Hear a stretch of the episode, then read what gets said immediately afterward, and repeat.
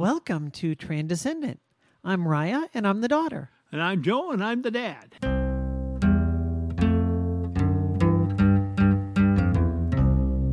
So, radical acceptance. That's uh, quite a title.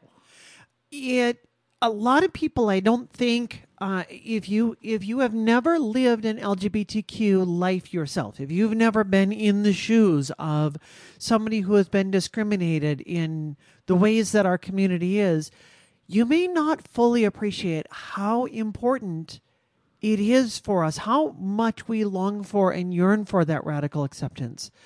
We're going to be talking about some difficult things here today. And I should say we've got some content warning for those of you that are part of the LGBTQ community.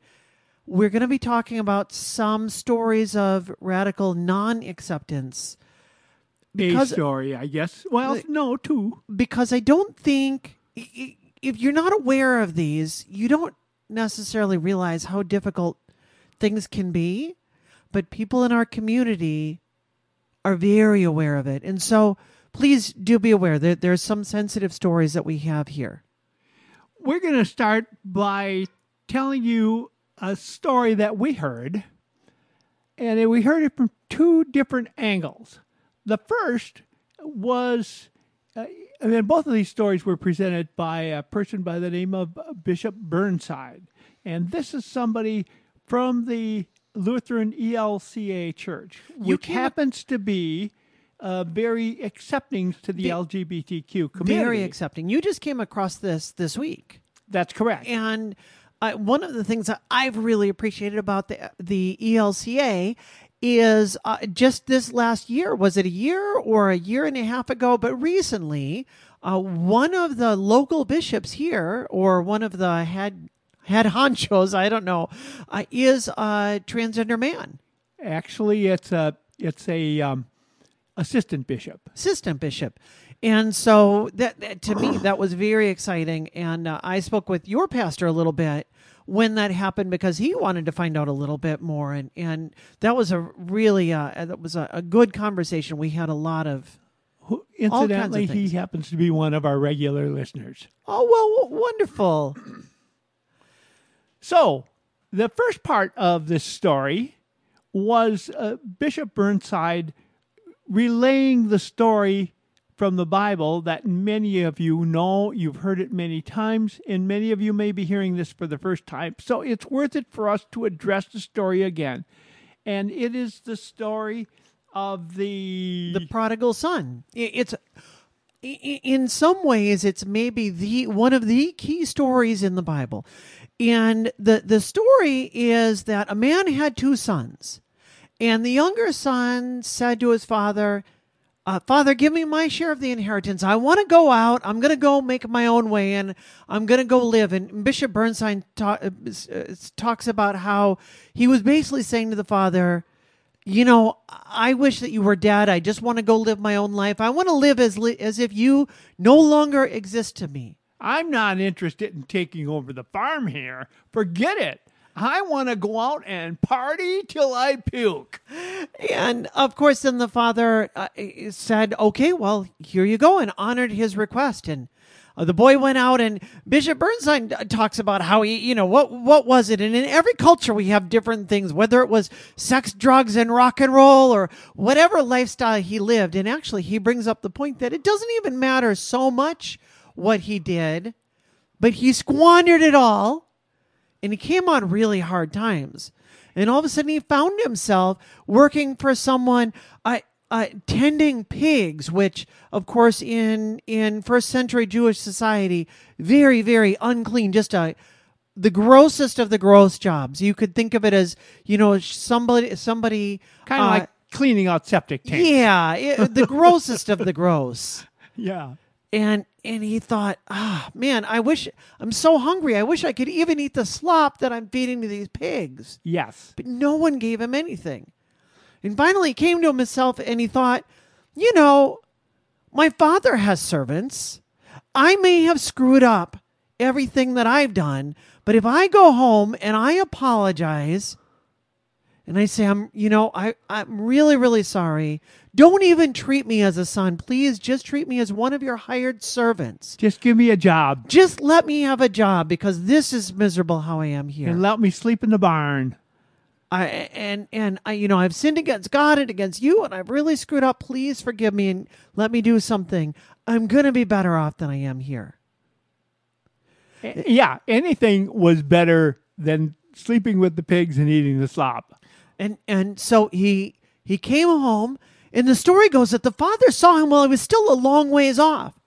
And he looked out the window and he was overjoyed and he ran out. He didn't just walk out with his his dignity intact. No, he abandoned everything and went running out because he was overjoyed for the return of his son.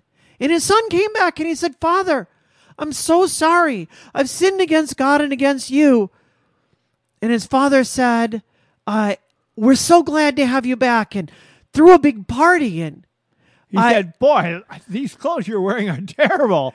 let's put some new clothes on you and let's yes, and, let's put a ring on your finger. let's let's make everything good for you and let's let's throw a big party and get everyone together. Why? Because my son was dead and is now alive. He was lost, but now he's found. Now, just imagine, just imagine how that person would have felt. Actually, how both of them would have felt. How the dad felt that he thought the son was truly lost. That was the end of it. He didn't realize he'd ever see him again. And when he came back, it was such a joy. Anything he could do to say that, man, this I- it's just fulfills all of my dreams. You're back. This is wonderful. And imagine the son coming back expecting his father's probably going to say, "Well, yeah, you finally made it back again. Yeah, you want to work here? Okay, fine. You, we're, I'll tell you what. I'll let you take care of the cows." The son must have been shocked at what the kind of reception he had. It was unbelievable. It would be a little bit like you're LGBTQ and you've got thrown out of the house. Don't ever come back here again. I don't ever want to see you. Instead, you're getting this reaction that it said, I don't want to, uh, you'd call home. No, I don't want to talk to him or her. Uh, and, and whatever it happens to be. But then suddenly you walk in the door and you get this reception. Wouldn't you be shocked? Wouldn't you be amazed? Wouldn't you be just so surprised and so happy? And the story is it, it ends with the punchline that the older brother says, I never left. I never went. This is not fair. He was not, the older brother didn't share in the father's joy. Hey, He you never threw share- me a party. Why didn't I? I? For years I served you and I did all this stuff. And of course, that's the punchline of the story is the father said, we, we had to have a party because your brother was gone and now we've got him back. And the story doesn't really end with a resolution because really the idea is that the story ends with you saying, well, well, how did it end? And you're supposed to recognize, well, who are you in the story? And are you the brother that's sitting outside, refusing to come in, indignant that you've done everything right? And how dare they have a party when really you should be coming in, you're telling yourself the wrong story? Or are you the person in the story that's the wayward person that's saying, I've changed my ways? I'm, I'm different. I realize I made a mistake. Or are you the father who sees it from a completely, everybody sees it from a different perspective. But there it is. It's quite, quite an interesting story. And now you have to put yourself in somebody's place. You always do that when you read a story or you hear a story. You you say, "Who am I in this story?" Well, sometimes, in my personal opinion, I don't see myself as a father. I don't see myself as a son that's been loyal. I don't see myself as the prodigal son. I see myself as all three. In some ways, I'm a little bit of each one of them. And we see through through that you can experience radical acceptance in every one of those roles. Yes. Where you need to be extending radical acceptance as the older brother needed to be. Or you are overjoyed and can't help but extend radical acceptance as the father did in the story. Or you receive the radical acceptance. When you think about that word radical, I looked it up to see what it means far reaching or thorough and relating to the fundamental nature of something. So we're talking about the fundamental nature of acceptance. We're talking about um, Forgiveness. what does it mean to to have acceptance in a way that goes above and beyond, that goes to the to the limits of acceptance. The bishop Now- contrasted this with a story that had happened to him, and it was heartbreaking. He tells the story, and we're going to relate the story as we heard it from the proverbial horse's mouth. he visited one of his congregants, or I don't know if it was a congregant, but somebody, a, a, a father that was dying. He was in the father's house, and while he was there and he was visiting the father, the the uh, the gay son had been gone for years. He had the gay son had been thrown out of the house. He had gone on to become, actually, have a, a successful rock and roll career, Yes, and um, and the the family, uh, once he came out, the family had refused to even speak about him. yes, that, exactly. He wasn't. He wouldn't be part of the conversation. Not to be talked about. Not to not to be uh, encouraged to come back. If calls were made, which there weren't many or any, as far as I know, they wouldn't have been accepted anyway. But what happened? The father was dying. He had a terminal illness. I don't know what that was, but he was in his bed with hospice there. It was the end of his time. And at the same time, the son who had gone out The had gotten gotten AIDS, had gotten AIDS. and he was dying as well. Mm. So he came back. He came to the house because he'd heard that his father was dying In- in, a hospice. Hospice means pr- pretty much we're at the close to the end. A And hospice he- is not covered. I know this as from my job. A hospice is not covered unless the doctor certifies that yes, you're terminal. yeah. You have no chance of coming back. Uh huh. So the so the so the son came back, back to the house, walked in the door, didn't knock, didn't ring the bell, walked in the door because he knew the father could not answer the door. He he was bedridden, so he walked in the door, walked through the kitchen, and into the living room where there was a bed. And, and, and the bishop is relating the story. This is not something he heard. He was right there Witnessing it. in the moment, right there, ministering to this guy as he laid on his deathbed. Yes. And he thought, this is the time for reconciliation. And the son thought, this is the time for reconciliation. We may have had our differences, but that's because we didn't know that we were at the end and we didn't have any more time. But I'm at the end right now, and you're at the end, Dad. It's time that we reconcile. Now, he hadn't said any of this. He just walked in, walked in, and sat down in the chair right next to the bed where the dying father lay. The dying father looked at him. He said, What are you doing here? Yeah. And the son said, Well, I need you to know, I heard that you're dying. I need you to know that I am dying also. And we mm-hmm. have that in common. And I wanted to have Recon- us have this moment together. Yes, I wanted to reconcile with you. And the father turned to him and said, You're no son of mine. if even if you've never lived or experienced the LGBTQ uh, life, if you if you've never stood in our shoes, you may not be aware of those kinds of stories, but I can assure you that in my community we hear these stories over and over and over again. And that's tough to hear. You're no son of mine.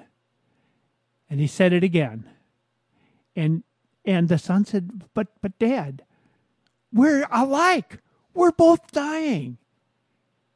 And all he said was, You're no son of mine. Get out. Imagine. Imagine feeling like that. And imagine the difference between the story of the prodigal son and how he was received and the story of the son who came back who had been thrown out and there was no reconciliation at any point they both died brokenhearted Imagine the kind of life that somebody who is gay or lesbian goes through. And it can be difficult if you've lived your entire life uh, as a straight person, a straight cisgender person, and everything in society is tailored towards you. Um, all of the stories, every movie, every uh, every fairy tale, everything, all of the advice, it's all geared towards straight relationships. There was a video that was floating around on YouTube, oh, I don't know, about a decade ago. And it, it went viral for a little bit of time. And it was imagine a world in which you only had same sex couples and you have to navigate this as a straight person. And so they show the story of a girl who is being raised by uh, her two mothers, and then the two fathers live next door, and they're all raising their kids. They don't really address how can they all have kids. They just assume they somehow make it work, or I don't know how they do it. But she is a straight girl living in a society that's not straight, and she starts to develop a crush on a boy at school and everyone tells her, You better not say anything. Don't let that be out because everybody is going to mock you and criticize you. And couldn't you just find some girl? Couldn't you just make this work? Couldn't you just pretend that you're not into this boy? And she said, I can't. I don't know how. And it ends up that the, the story ends with her just being completely broken down. And unless you thought through what it's like to be like that, I, I, I know for myself, I, a few years ago, read through um, uh, an LGBTQ fairy tale, and it was about the princess falling in love with the other princess. And I got to the end and I, I thought, oh, is this what fairy tales are like for, for, for straight people? Where you think, oh, and and you, it, all kind of falls together, and you think, oh, I I get that story. For many of us, we hear those fairy tales or we watch those movies, and it seems like I, I can't connect it. There's no there's no electricity there. There's no magic. I can understand how they might have an attraction, good for you, but I don't resonate in any way. But all of a sudden, I heard a story that I resonated with, and I thought, oh, is this why people like fairy tales? I've never gotten to experience a fairy tale the way that straight people have gotten to experience fairy tales until that moment. I don't know where you are right now in your relationships. I don't know where you are in a relationship with your mother or your dad or one of your family members. I don't know where you are if you are one of these family members and you have an LGBT uh, child. But wherever you are, you don't know if today or tomorrow is the end. And you don't want to leave both of you unbroken. It's critical to make amends, to start anew, to build the relationship, to to bring it back to what it is. We are talking about real people trying to create lasting relationships with real people. It's not it's not what you do for you not caring about the other person. It is it's your flesh and blood, your blood. It, it, it is your blood relationship. You have the responsibility and the rewards for reconciling, for, for being a part of that relationship. Tomorrow may be your last day. And for some of you, it will be. We have a lot of listeners out there. Some of you won't be here at Christmas time. Some of you won't be here for the 4th of July together. Do it now. It means everything. You think building up a big checking account means something? You think being going out and spreading bad things about the other person in that relationship means something? It's going to get you somewhere? Nothing is going to get you as close to being where you ought to be than being together in a sincere, loving relationship. Do it today. One of my favorite metaphors or images or pictures in the Bible, uh, since we're talking about this story, it reminds me it, uh, that it talks about uh, humans being made in the image of God. That there's a magic to us as human beings that goes beyond anything else. And whether you are a believer in God or not a believer in God, you understand the magic, you understand the meaning of that.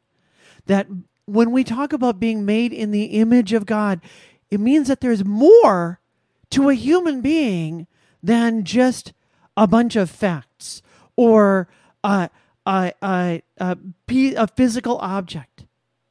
There is a magic to another human being. And when you throw that away with non acceptance, what you're saying is, I don't care who you are. I don't care about the magic that is in you, the breath of life that's in you, and all of the fun things of who you are and the the jokes that you make and the ways that we interact with one another. I don't care about any of that and I'm throwing it all away. And that should break your heart. That's and why we practice. Also, not just your heart, but the person on the other side. Mm. Let's try to be on the same side. So, with that, we're going to be on the same side again next week. Yes, we are. We've got a lot of very exciting things coming up. Uh, we are. Um, we, will talk to you about that next week, but be ready. We got some uh, really great stuff coming up. Thanks again. Tune in again next. Oh, and don't forget to subscribe. It costs you nothing. When you click subscribe, you help us, and more people will uh, be uh, exposed to what we are doing here. So subscribe and encourage a friend to subscribe.